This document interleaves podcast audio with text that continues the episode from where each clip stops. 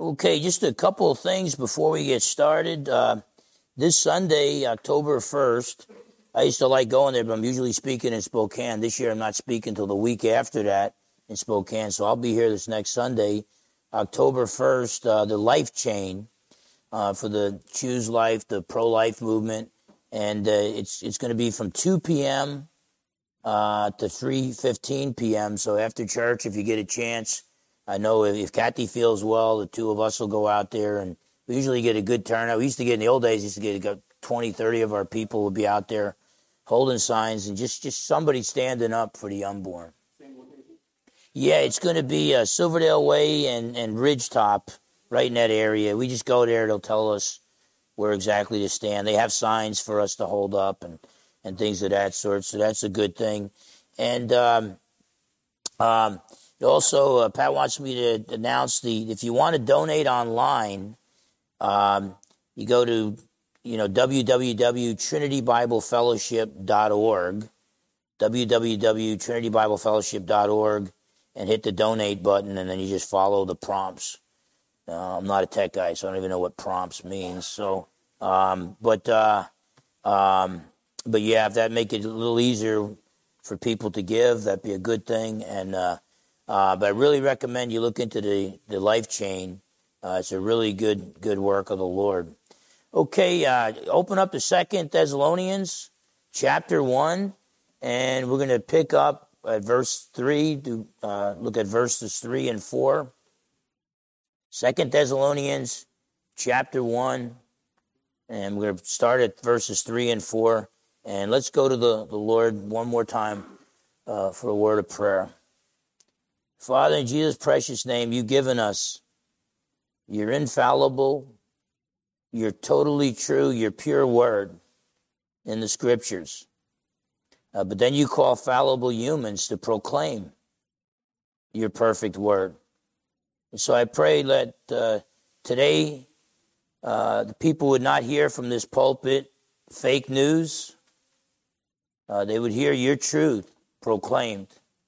And so I pray, Lord, you would cancel the, the fallible man and that you would anoint me and fill me with your spirit so that I would rightly interpret your word and pro- proclaim your truth and encourage and exhort uh, your sheep that are here, Lord, the flock that is here, so that we could apply these truths to our lives. Help us to understand your truth and apply your truth so we could be all that you called us to be.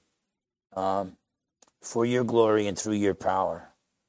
Lord, we love you, and as the times get difficult in the future and freedom of speech and freedom of religion gets stamped down, just give us the courage and the wisdom to know how you want us to share our faith and how you want us to disciple one another.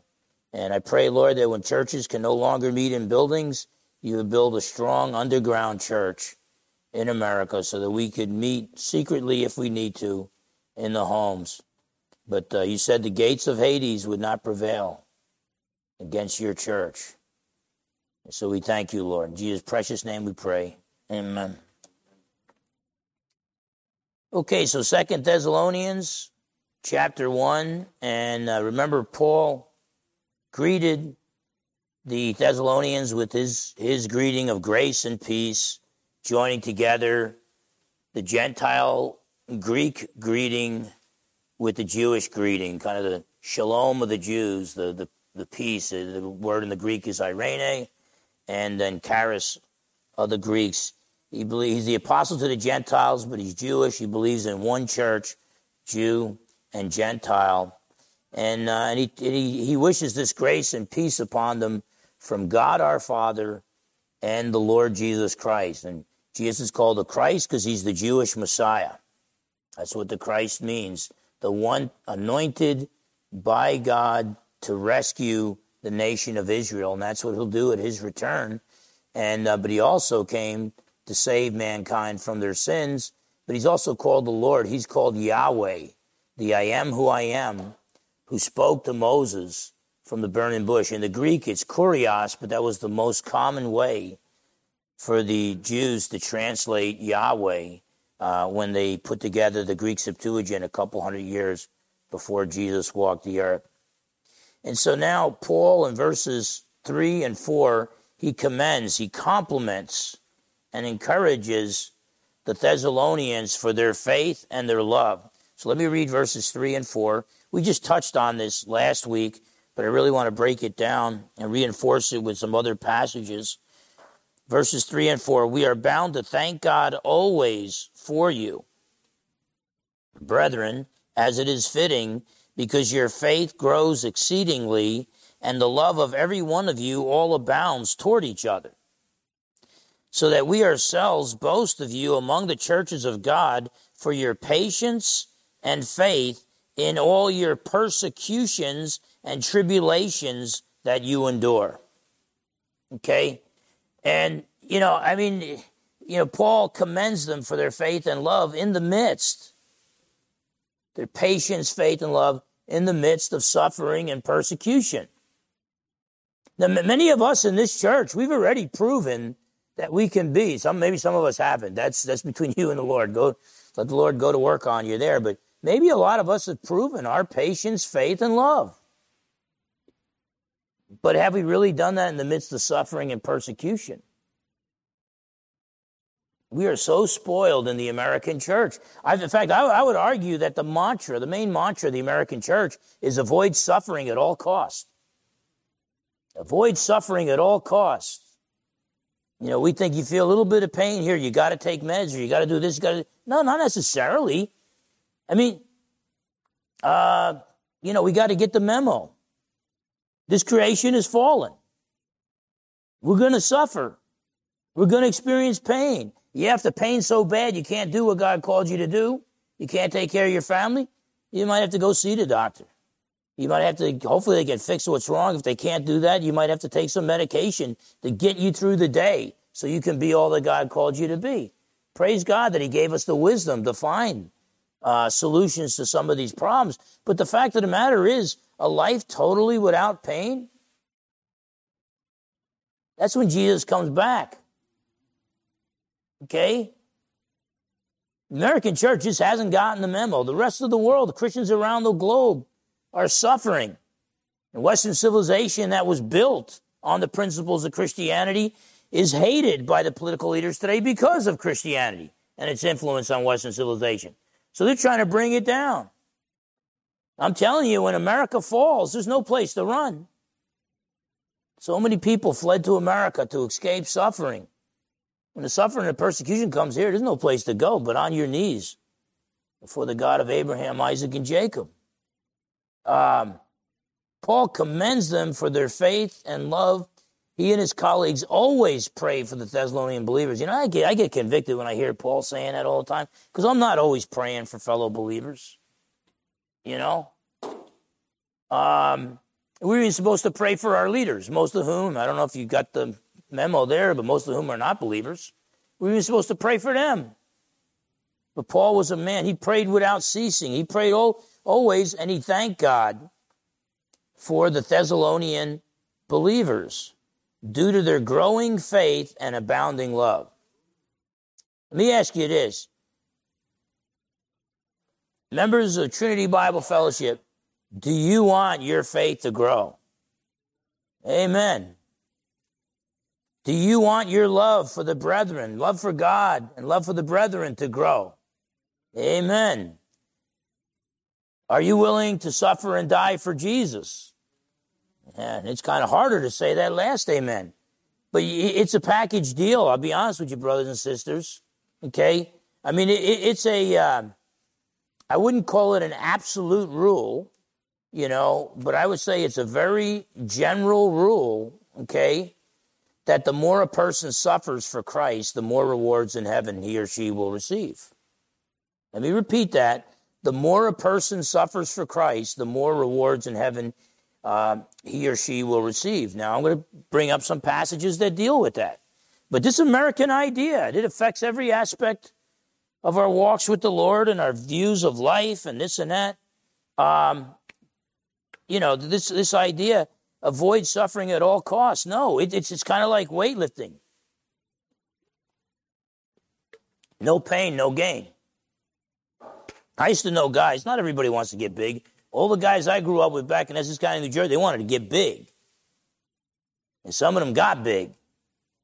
They were the guys that were willing to go through all the pain and all the discipline uh, of hard workouts. Okay? But there were a lot of guys I grew up back in Essex County, New Jersey. They wanted to get big, but they didn't want to go through all the pain of working out. And they either stayed small or they got big in a different way than they intended. Okay?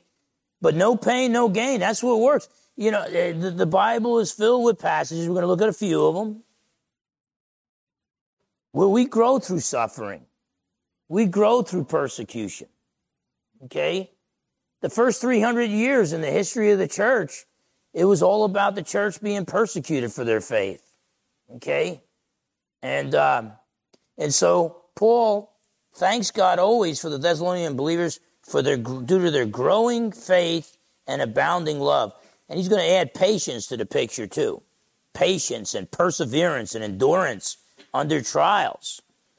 But their faith was growing. Again, Paul spent three weeks there. Now, a little bit later, he sent Timothy back and probably spent a few months, okay? This is not, with Thessalonians, we're not talking about Trinity Bible Fellowship that's been around since 1988. I know most of us weren't here way back then, but most of us here have been here, what, 5, 10, 15, maybe sometimes, some of you 20 years.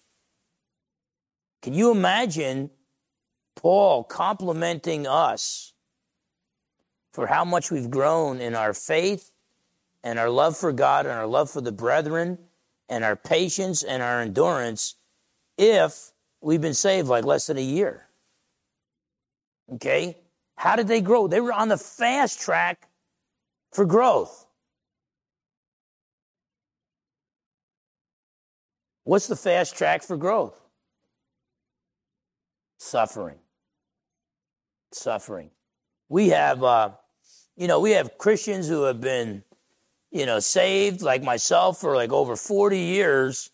And, uh, and I, I bet right now there's some, some brother or sister in the Lord in Nigeria that is more spiritually mature. They probably can't quote as much of the Bible as I can, but they're probably, probably more spiritually mature, closer to Jesus than I am, and they've only been saved for a year.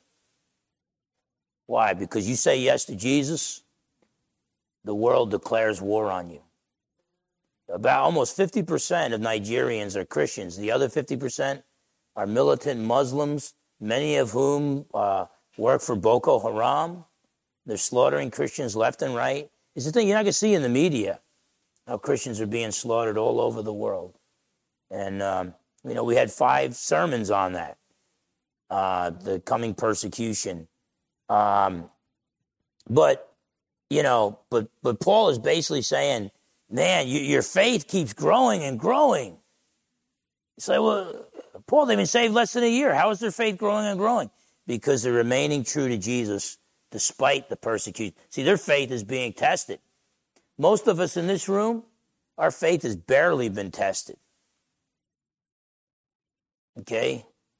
God's word says that all uh, who desire to live godly lives will be persecuted.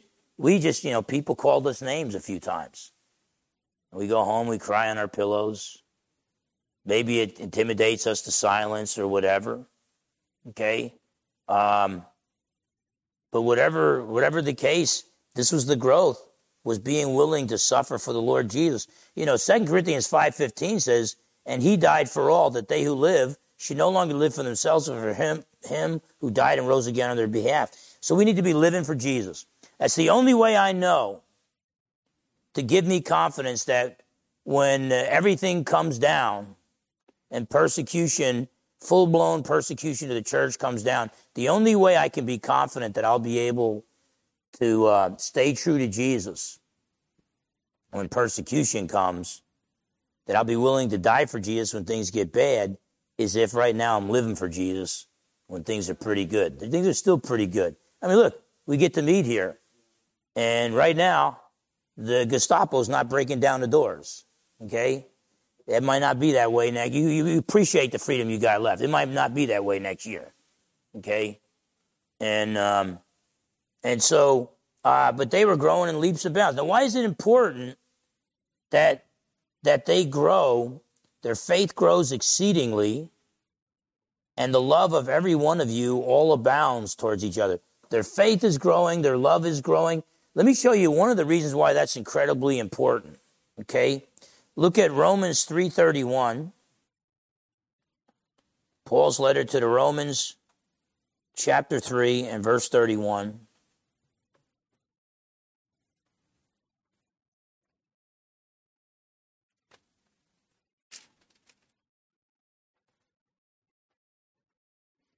After Paul establishes that none of us will be righteous by obeying God's law, rather, through the law, we become conscious of our sin.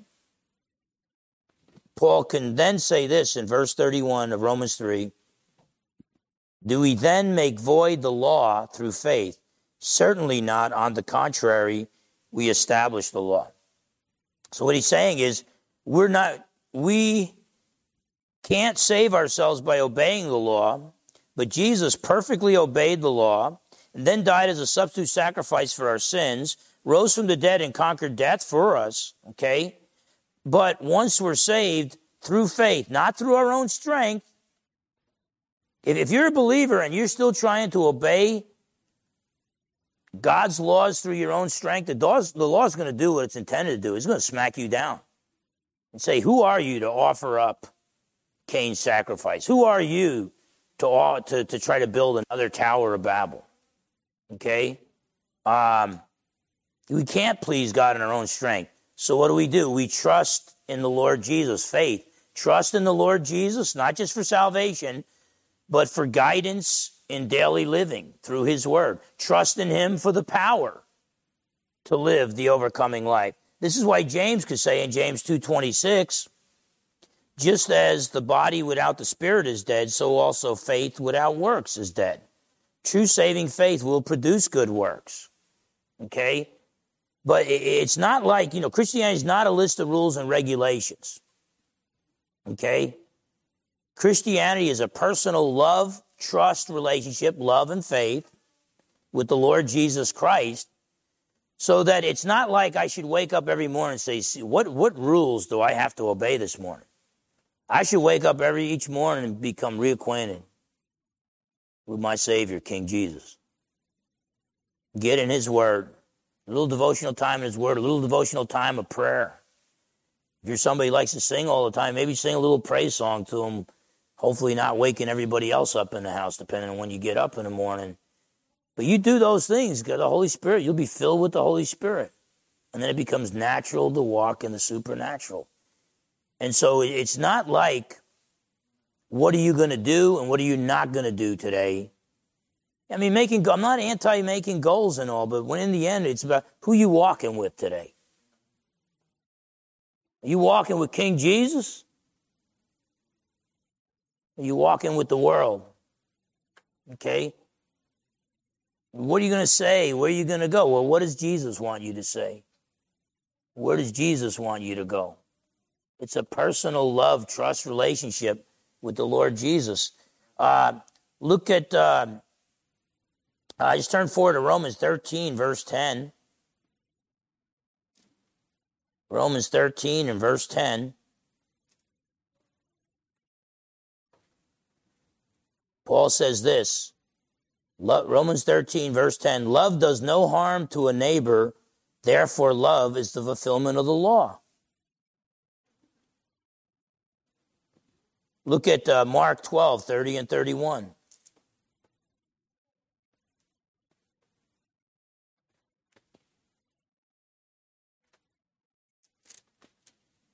This is our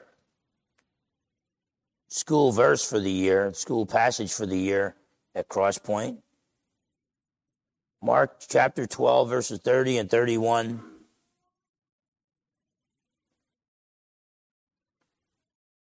Uh, in fact, if we start at, they ask which is the most important commandment of all, and we start in verse 29. Jesus answered him, The first of all the commandments is, Hear, O Israel, the Lord our God, Yahweh our Elohim, the Lord our God, the Lord is one. And you shall love the Lord your God with all your heart, with all your soul, with all your mind, and with all your strength. This is the first commandment. And the second, like it, is this you shall love your neighbor as yourself. There is no other commandment greater than these. Okay? See, there's over 600 laws in the Old Testament. They're summed up in the Ten Commandments. Okay? In the book of Exodus. The first four deal with us and our relationship with God. The last six deal with our relationship with other human beings, our neighbors. So Jesus sums up the Ten Commandments, which sums up the 600 laws. Jesus sums it up as loving God with everything you got and loving your neighbors yourself. Now we need some guidance on that. So, kind of the mega moral absolutes of loving God, everything you got, loving your neighbors yourself, unfold into other moral laws that we need to obey at all times in all places. Okay? And, um, and we can see how we can get direction from the Word. But we obey the spirit of the law. The spirit of the law is loving God and loving your neighbor and living a life by faith, trusting in the Lord Jesus, not just for salvation, but for guidance and power for daily living. Okay? That's obeying the spirit of the law. So the letter of the law might say, don't work on the Sabbath day. Spirit of the law says, if you can help that guy, help him. Okay? And, um, and that's what the rules and regulations is not for us to earn salvation. It's to show us we're sinners who need to be saved. And then once we're saved, it can give us good guidance. But we got to be empowered by God through trusting in the Lord Jesus, through the power of the indwelling Holy Spirit, and through the motive of loving God with everything we got, which we can only do if the Holy Spirit indwells us. And loving our neighbors ourselves, we can only do that if the Holy Spirit indwells us. So the reason why Paul is so grateful that these people are growing in their faith and growing in their love is because obedience equals faith plus love in action. Let me repeat that. Obedience equals faith plus love in action. The idea that we're going to obey God in our own strength after being saved is about as dumb as they were as trying to obey God in your own strength before you get saved. Okay? Anything not led by the Holy Spirit, empowered by the Holy Spirit, is still a dead work. Okay? And uh, now God can still work the, the dumb choices we make in life. He can still work it for our good, but that's learning the hard way. But here, their faith, the faith and love was growing in the hearts of these new believers, the Thessalonians, due to what? Due to persecution. Okay, our faith cannot grow without suffering. No pain, no gain. And by the way, you know, Dr. Norman Geisler, who my wife and I were watching the documentary on him, and and where they interviewed a lot of his former students, and and uh, some of them wanted me even interviewed, but we just never. I didn't know his son David that well back then. But in the in the movie, it shows this guy that his whole life dedicated to the Lord, to defending the faith. He went to be with the Lord, and uh, while we were on that that cruise uh, with the Moors, and and um, and uh, Dr. Geisler died back then, but you know nobody nobody threw rocks at him, nobody beat him up. But when he was in his late 80s, I would see him at conferences, or I'd be speaking, he'd be speaking. He's kind of like one of the keynote speakers. I'm one of the little unknown guys that was speaking and uh, but I'd see how hard it was. You know, he'd sit down, he'd be out of breath, and he'd stand up, and you'd have to help him walk sometimes. And so sometimes we suffer for the Lord, and just in that, uh, maybe our bodies can only handle a, a 30 hour work week, and we got to work 60. Um, Paul would beat his body into, he would train, work his body uh, to make sure he's in shape to be all that God called him to be. And this is a guy who'd been battered and beaten. You know, some people would probably try to say, maybe you should stop working out. You're so beat up and all, and you're getting old and blah, blah, blah. But uh, hey, nobody bounced rocks off my head. I haven't been scourged three times. I haven't been shipwrecked a few times. Yet Paul would still discipline. I don't know if he did push ups or what he did, but he made sure he was fit enough to preach the gospel. And um, so sometimes that suffering just comes in the wear and tear of being all that God called you to be. If you're a carpenter to take care of your family, you get tired. You feel like throwing in the towel. You know, I visit the Social Security website every other day, trying to find out if my benefits went up a little and can't wait. I'm I'm counting the days until I'm old enough to get the the full thing and stuff. But um, you know, my dad, he worked as an electrician. He was battered and beaten. They used to call lumbago back then when his back would go out and he'd moan and groan. He's like me. You know, my wife, she's she handles pain pretty good, but I moan and groan. If I'm in pain, you know it. You can hear me groaning from across the room. my dad was like that. He'd be, you'd think he was Job uh, on his deathbed over there, and um, he'd be moaning and groaning because he was he was terrified that he wasn't going to be able to get back to work. And after a couple weeks, he'd get strong enough and get back to work. And he did 35 years with the, you know, was an electrician for Essex County, New Jersey. Had a good retirement, retired age 65 lived almost another 24 years after that. Lived like a king too, and uh, and um, I mean, I mean, he didn't have a big house or anything, but but he just, you know, my sister Marie took care of him after he retired. Once he got too old, and you know, he'd have his coffee and donuts, and and and she'd take him on his doctor's appointments, and every time the doctors would tell him he's going to die, he'd say, "Yeah, you're not God. You don't know what I'm. I'm going to die when God wants me to die." And and um, so uh, but whatever the case, sometimes just going through life, we suffer. Okay, we Americans know that. But that doesn't mean that's all it's going to be for us. Dr. Geisler died in 2019. Um, things are a lot worse right now. And they're going to, he died right before COVID came out. And the government, a big overreach there. Um, government's looking for any excuse. Climate change. We don't even know if that's man made. They're looking for any excuse to take more and more control. Uh, the government can say uh, church is non essential. You know, praise the Lord that Walmart's essential, but uh, I can still get my Oreo cookies. But uh, but the church is not essential. Last time I heard, Jesus of Nazareth is still the head of the church not some guys in Washington, D.C. Okay? King Jesus, he's in charge. And we take our, uh, our marching orders from him. And, uh, but uh, our faith can't grow without suffering. Uh, with the Thessalonians, their faith was being tested. Look at James chapter 1.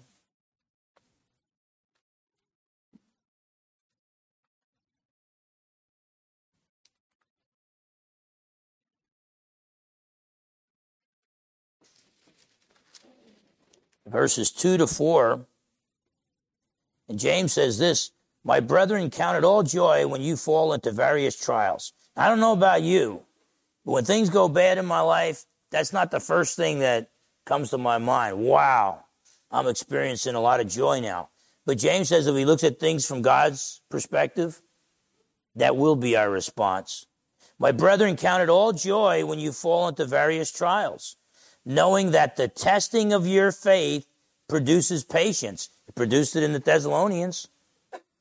But let patience have its perfect work that you may be perfect and complete, lacking nothing. Boy, wouldn't you want to be a, a complete Christian? That if you had a, a report card and you looked at all the different things, say, you know what? I, I, my character, I'm not perfect, but I excel in all the different areas and all. Well, you can't get that way without trials. Just like with our Savior, the suffering preceded the glory, so too with us.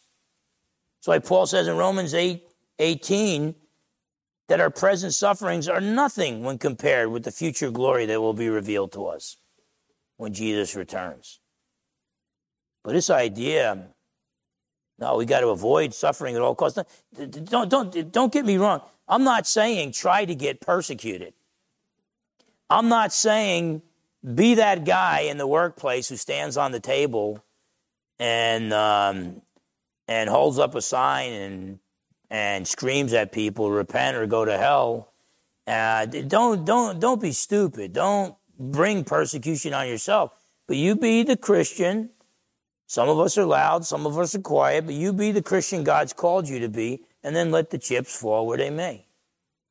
Okay?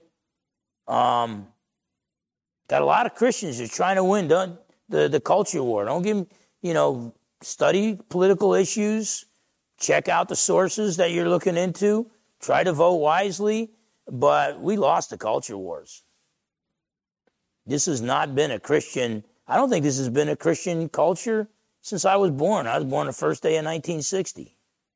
And I joke around with people. I tell them that in Portuguese, my name means uh, after this one comes the judgment. But um, but if it if it did, it would be pretty consistent. And so we're not in a post-Christian culture now, like Francis Schaeffer said in the 1970s, like C.S. Lewis predicted in the 1940s in the Abolition of Man. We're in an anti-Christian culture. Our faith is going to be tested, and um, you want to be popular. Uh, you probably shouldn't start out by worshiping Jesus. You want to be popular with the world. You proclaim the name of Jesus, you're going to be very, very unpopular with a lot of people. We live in a culture that doesn't love uh, Jesus.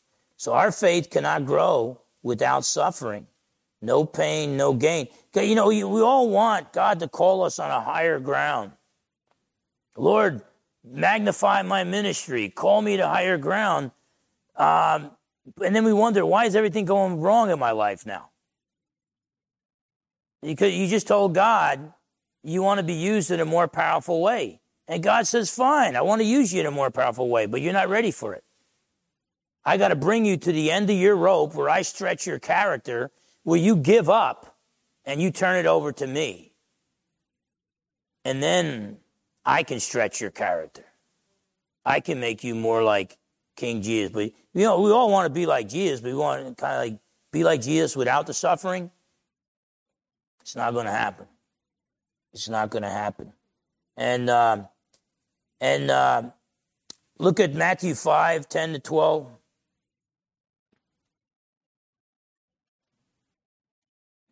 Matthew 5, 10 to 12. You know, a lot of people would probably say, I mean, I got some good compliments on sermon audio from people who enjoyed the series on the, the coming persecution. And uh, they they thank preachers like me who have been sounding the alarm. I've been sounding for 30 years, but um, um, but I'm sure there's people out there, Christians out there, say, "Oh, he's always talking negative stuff, coming persecution." Spent since five weeks talking about the the coming persecution and and this and that. Hey, uh, we're done with that series. Now I'm just preaching from Second Thessalonians, and what's Paul talking about in God's word? Persecution. Okay? So, I mean, if I got to pick and choose what I like about the Bible and I don't like, I wouldn't preach on persecution. But the fact of the matter is, it's all over the pages of Scripture. That, eh, you know, Jesus said, John 15, 18, if you find the world hates you, know it hated me before it hated you. Comes with the turf, brothers. Comes with the turf, sisters. You know, we're forewarned by the Lord. I'd be a false shepherd, a worthless shepherd, if I didn't sound the warning that God sounds in His Word over and over and over again. And um, but their faith, the Thessalonians, their faith was being tested in the Sermon on the Mount. Everybody says they love the Sermon on the Mount. If if people are not believers and they say they love the Sermon on the Mount, it just shows that they really didn't didn't understand it. Okay. By the way, I went through it the other day. I don't have time to do it now. Seven different times Jesus implies that he's God in the Sermon on the Mount.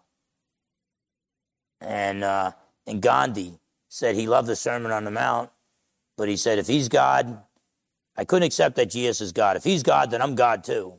But if I'm not God, then he's not God. Dude, you don't like the Sermon on the Mount then. You don't even understand what it means. Okay? And, um, but Matthew 5, the, you know, the Beatitudes. We love the Beatitudes. They sound so nice till you figure out what they mean. Um, Matthew 5, 10 to 12. Blessed are those who are persecuted for righteousness' sake, for theirs is the kingdom of heaven. You know, we pray, God bless me, God bless me, and bless my family. Well, watch out what you're praying for. Because the way God defines us being blessed and the way we define it are often two different things. I might be saying, God bless me. Give me a $400,000 home with five cars in the driveway maybe even a boat, put a life preserver in there because I can't swim. Um, you know, give me a job making a quarter million dollars a year, stuff like that. That that's what I might be praying when I'm saying bless me. But God might say, man, you don't even know what, what being blessed means. Blessed are those who are persecuted for righteousness' sake, for theirs is the kingdom of heaven. Maybe some of us aren't being persecuted uh, for righteousness' sake because we're just keeping our mouth shut. So we're trying to be secret, secret agent Christians. Okay? Verse, uh, verse 11 Blessed are you when they revile and persecute you and say all kinds of evil against you falsely for my name's sake. Rejoice and be exceedingly glad, for great is your reward in heaven, for so they persecuted the prophets who were before you. You know, some of us pray that God takes us suffering. I think all of us, I pray God takes suffering away, but sometimes what I don't realize is I may be asking God to take away blessings. I may be asking God to take away some of my heavenly rewards. Okay? You know, again, it's a general rule. The more a person suffers for Christ, the more rewards in heaven he or she will receive. And um, so, you know, with a persecuted church, whenever they ask me to pray for them, they always say, don't pray that God takes away our suffering. Pray that God strengthens us and is with us and comforts us in the midst of our suffering. Um, so their faith was being tested and it was growing because of their suffering. And so they're blessed. They're going to get great rewards in heaven. Okay? Um, and, um, but we also prove our faith by our love for the brethren. Uh, look at John chapter 13 and verse 35. John 13 and verse 35.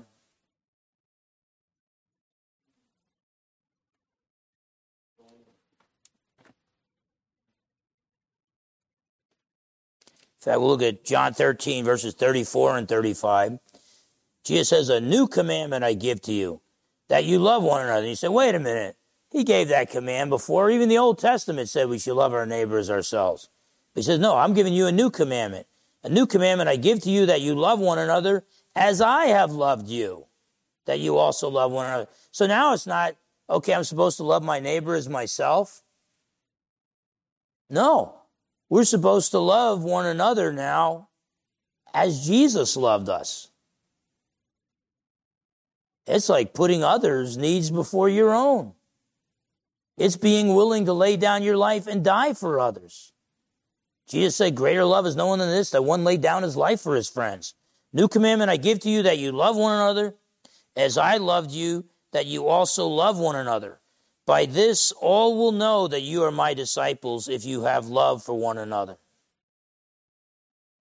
By this, all will know that you are my disciples if you have love for one another. Uh, I'm, I'm, telling you, I, I believe in apologetics, defending the Christian faith. Bible commands us to defend the Christian faith. The Bible talks about evidences for God and evidences for the Bible and evidences for Jesus. Okay? The early church defended the faith. But the number one apologetic, the number one defense of the faith, according to Francis Schaeffer, and I think he got it right, is our love for one another. Okay? If non believers walk in today and they see us fighting with each other, they're not going to come back. They can say, why would, I, why would I come and see these Christians fight when I can go to a bar on Friday and Saturday nights and see a way better fight than this? Okay? Um, but if they come here and see us genuinely loving one another, you know, Satan can counterfeit that. The bartender wants to sell sell you more beer, so he can tell you he loves you and listen to your problems as you're whining and complaining to him and stuff like that. But the church has access to real, genuine agape love. And we're to love one another, not as ourselves, but love one another as Christ loved us and this will prove to the world that we're his disciples. You know, you got you got all these different postmodern communities like LGBTQ plus and the gay community and the radical feminist community and you've got all these different, uh, different so-called communities, but they're all collectivist. Socialism, Marxism, uh, people are only important collectively. So the Joseph Stalins of this world could slaughter great numbers of people and say, I did it for the sake of my people. lying through his teeth, but that's what he would say. But the only place you're going to find true community is in a community that recognizes that there are no worthless people. A true community that recognizes we were all created in God's image and though fallen, God the Son became a man and died on the cross for our sins and provided salvation for us.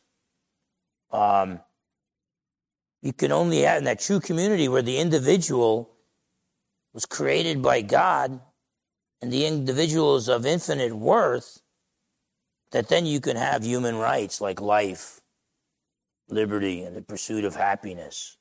Um, collectivism today with the postmodern narratives and the each community gathering around its own narrative, its own story, there's total intolerance for anybody who disagrees with them. Okay, and um, it's a scary time to stand up for what is right. And uh, but whatever the case, uh, we're called to love one another. And so, in this world that has all these different postmodern communities where they really don't love the individual, and the individual really doesn't have any rights, really doesn't have freedom of religion and freedom of speech anymore, we're supposed to show the world what true community is like. We're supposed to show the world. And you know, Trinity Bible Fellowship will we will show our community if we grow in faith and we abound in love towards one another. Now, people would say, well, this is a people gathered around the truth. They don't want the fake news, but I get little freebies from the fake news. Okay? And maybe the government will pay you to make bad decisions and give you little checks. Take from the producers, give to the non producers. And, um, and then the government owns you. The state deifies itself. The state becomes all powerful and all. And so maybe most people say, no, that's what I want. The government's going to provide me a living wage someday if I just do whatever Big Brother tells me to do. And one of the things Big Brother tells me to do is don't preach Jesus. And we're going to be that alternative, that subculture, that alternative community that, that is a true community of love. Some people will be drawn to God through that. Some people will want to see us dead because of that. It doesn't matter. We preach Jesus. He died for us. We live for him. And if need be, we suffer and, and die for him as well. And so we prove our faith by loving the brethren. Look at 1 John chapter 4, verses 20 and 21. How many times have we heard from our friends, I don't go to church. I believe, but I don't go to church because there's a bunch of hypocrites there.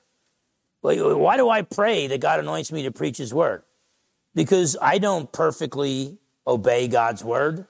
I feel like a hypocrite. So, to one degree or another, we're all hypocrites. Only Jesus was not a hypocrite. He happened to be God incarnate. And, uh, but we got a lot of people saying, oh, I, I, I love Jesus. I just don't like Christians. I don't like hanging around. They get on my nerves. Bunch of hypocrites, obnoxious people. And, um, and so John had this to say about people like that in 1 John chapter 4, 20 and 21. If someone says, I love God and hates his brother, he is a liar. For he who does not love his brother whom he has seen, how can he love God whom he has not seen? And this commandment we have from him that he who loves God must love his brother also. See, don't don't be telling people I love Jesus. I don't I just don't I just hate Jesus people. Okay? If you love Jesus, you're going to love Jesus' people. And I'm not, I'm not saying because we're so lovable. God doesn't love us because we're so lovable. God has the ability to love that which pretty much looks like it's uh, totally unlovable.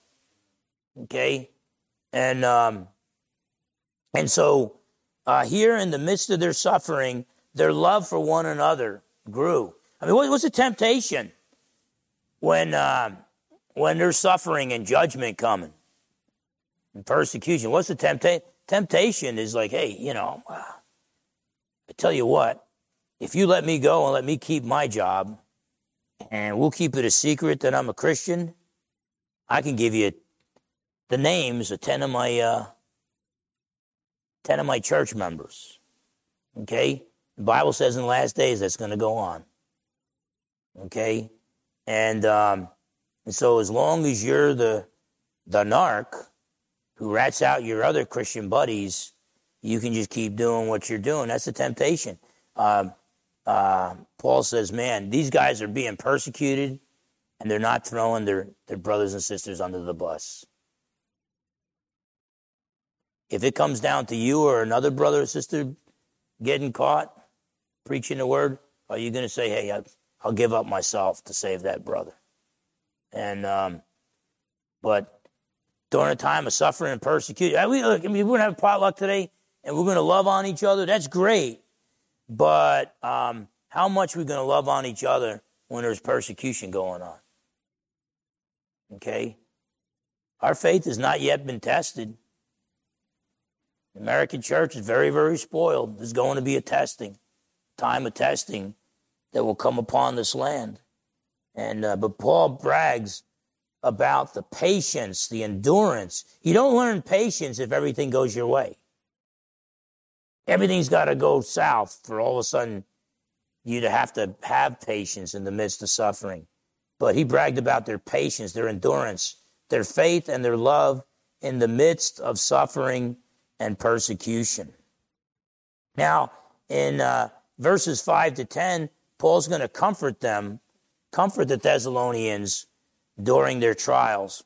And so, what we'll do is we'll just read that, but we'll go over it uh, next week in next week's sermon. So look at verses 5 through 10. He's talking about the tribulations that you endure, which is manifest evidence of the righteous judgment of God, that you may be counted worthy of the kingdom of God, for which you also suffer. See, most of us, there's no evidence that's been manifested that we're worthy of the kingdom of God because we haven't suffered enough. Okay? Now, I'm not saying you're not a believer if you haven't suffered. And, and, and by the way, man, I, I tell you, I just, I praise God when I see, like, I can remember people who lived lives of suffering and pain and they still praise Jesus. And all, for a long time, all I could, all I proved was that I could praise Jesus while I'm healthy and well fed. Okay? And now you, you know, you get sciatic nerve pain, you get a little bit of suffering, but it's nothing compared to some of the suffering of, of people who've gone through this church, how they went through suffering. I've seen saints from this church dying and still praising Jesus each and every day. I'd prepare messages to preach to them, and then I go visit them in the hospital, and I just keep my mouth shut and listen to a sermon from a suffering saint. Okay? Because God was bringing them closer uh, to himself. But, you know, what evidence is it that, that our faith is real? Has our faith even been tested? American church, we just want to avoid suffering at all costs. Jesus, the biblical perspective, is those who are persecuted for his name will receive great reward in heaven. Some of us are saved, but because we, the number one goal is like avoid suffering, avoid suffering, we're going to be losing a lot of heavenly rewards. You, you be all that God called you to be. And if the suffering comes, it's like I've told, you know, I've told plenty of people who disagreed with me. I said, well, look, you, you do what you think you got to do. And I'm going to do what I think I got to do. But I serve the crucified and risen Savior. And so, you don't like that? And you want to get rid of God's people? Well, If you can find me, I'm not fast anymore. I don't even know if I can hide.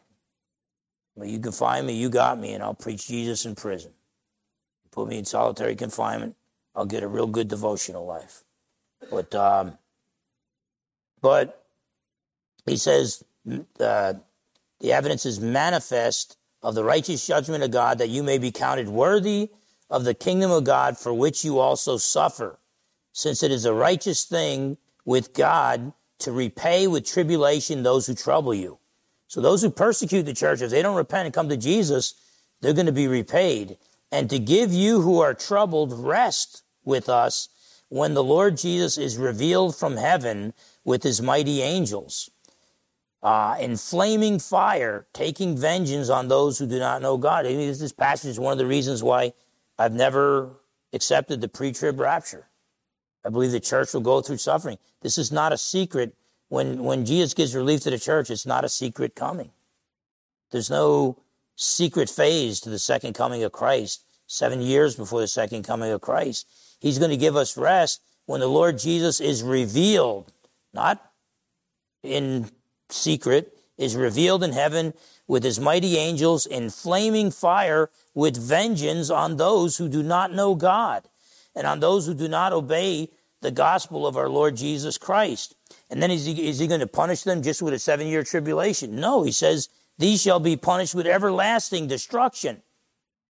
So when Jesus comes back to rescue the church, he's going to uh, punish those who've been persecuting the church with everlasting destruction, not a seven year tribulation. This is after that. These shall be punished with everlasting destruction from the presence of the Lord and from the glory of his power when he comes in that day. One day, rest to the church and punishment on those who oppose the church. When he comes in that day to be glorified in his saints and to be admitted among all those who believe, because our testimony among you was believed. And so we'll look at that where Paul comforts them during their trials. And he's saying, look, you suffer right now. Okay? So yeah, I'm preparing, I'm trying to prepare Christians for the suffering that's going to come. American church. Um, the Paul comforts them and says, Your suffering, your persecution you suffer is proving your faith is real. It's evidence that you really do belong to King Jesus. But if you're suffering persecution, you need to rejoice because you're blessed, because your rewards in heaven will be great. Let me tell you, I know I don't deserve to go to heaven. You, if you're saved, you know it too. And I know I, I, thought I had a big name back in Jersey. I was I was Furno. Me and my brother, we were the Furno brothers. We were tough guys. We were the boxers. And we knew, figured out how to manipulate people. And we thought we were real cool. Marine Corps, they care less who I thought I was. But deep down inside, I knew if you had to have one word to describe Phil Fernandes, first 21 years of life, that word is loser. I was the embodiment of the word loser. And so finally, at age 21, when an ex convict shared the gospel message with me, it was the most humiliating thing I ever heard. Now, I was seeking the Lord through the power of the Holy Spirit, but I had reached a point where I wasn't quite sure about the gospel message. And he told me, if you get what you deserve, you've earned the flames of hell, the eternal flames of hell. Now, Jesus died on the cross for your sins rose from the dead to conquer death for you. If you trust in him alone for salvation, you'll be saved. And, um, and so I'm telling you, trust in Jesus and then serve Jesus. Love God with everything you got. Love your neighbor as yourself. And trust in the Lord Jesus for guidance and power to live out your lives serving the Lord. Be willing to suffer, to suffer persecution uh, we don't have an exemption from it. The American church doesn't have an exemption that the rest of the world doesn't have either. Um, if you desire to live godly lives, you will be persecuted. And so let's be like the, the Thessalonians. So people could see us. They're, they're going to watch us not just when things are going good, they're going to watch us when we're suffering. And will they see patient Christians whose faith and love abounds? It's my prayer for Trinity Bible Fellowship and the American Church. Is that what the that would be what the world will see?